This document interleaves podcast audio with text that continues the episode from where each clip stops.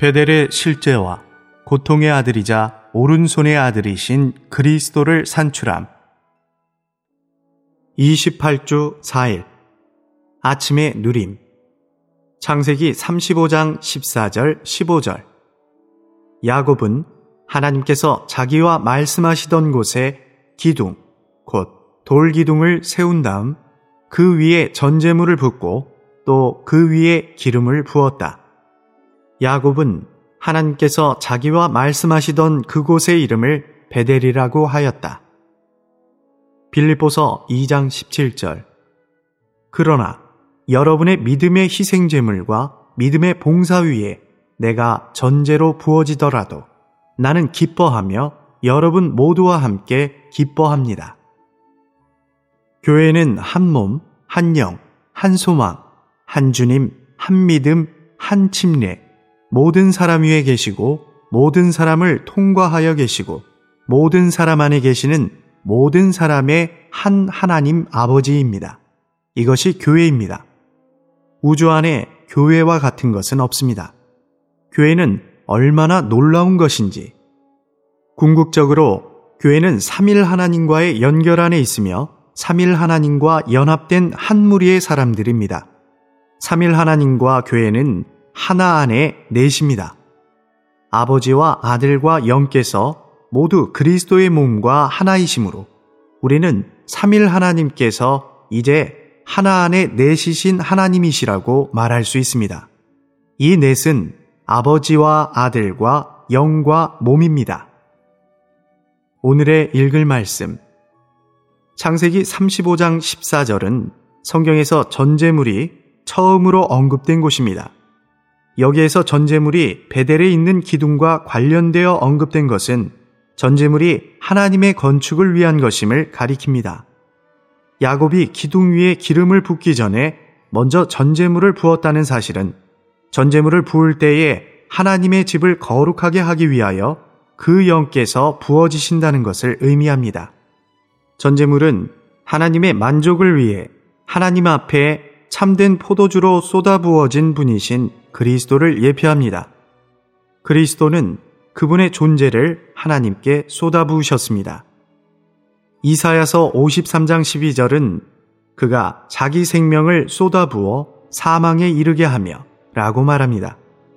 그러므로 그리스도는 하나님의 기쁨을 위해 그분께 쏟아부어지신 하늘에 속한 영적인 포도주이십니다. 더 나아가서 전제물은 그리스도 자신을 예표할 뿐만 아니라 하늘에 속한 포도주이신 그분 자신으로 우리를 적시시는 그리스도를 예표합니다. 이 그리스도는 그분과 우리가 하나가 되어 하나님의 누림과 만족을 위해 쏟아 부어질 때까지 우리를 그분 자신으로 적시십니다. 창세기 35장 14절에서 기둥 위에 전제물을 붓는 것 다음에 기둥 위에 기름을 붓는 것이 나옵니다. 이것은 우리가 전제물로서 우리 자신을 하나님께 쏟아붓는 것은 하나님의 건축물을 위해 하나님의 영을 쏟아 부어지게 하는 결과를 가져온다는 것을 지적합니다. 우리가 하나님의 집을 위하여 하나님께 드리는 제물이신 그리스도와 함께 우리 자신을 더 많이 부으면 부을수록 하나님의 영이 더욱더 많이 쏟아부어질 것입니다. 하나님의 집을 건축하기 위해서는 바로 이것이 필요합니다.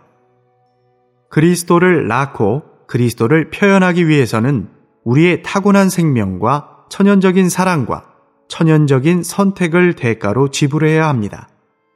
천연적인 모든 것은 결국 죽고 장사될 것입니다. 우리 그리스도인의 생활에는 세 부분, 곧 하나님의 돌보심과 하나님의 집과 그리스도의 표현이 있어야 합니다. 교회 집회에서 어린 사람들, 곧 새롭게 구원받은 사람들은 하나님의 돌보심에 대해 간증해야 합니다. 이것은 갓난아기들에게서 들을 수 있는 놀라운 간증입니다. 그러나 우리는 또한 하나님의 집과 그리스도의 표현에 대한 어떤 간증들이 필요합니다.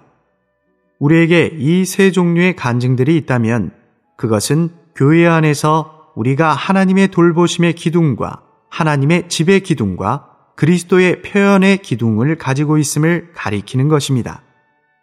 하나님의 궁극적인 목표는 그리스도의 표현입니다. 하나님의 돌보심에 대한 간증과 하나님의 집에 대한 간증을 듣는 것은 놀랍습니다. 그러나 하나님의 집까지도 하나님의 궁극적인 목표는 아닙니다.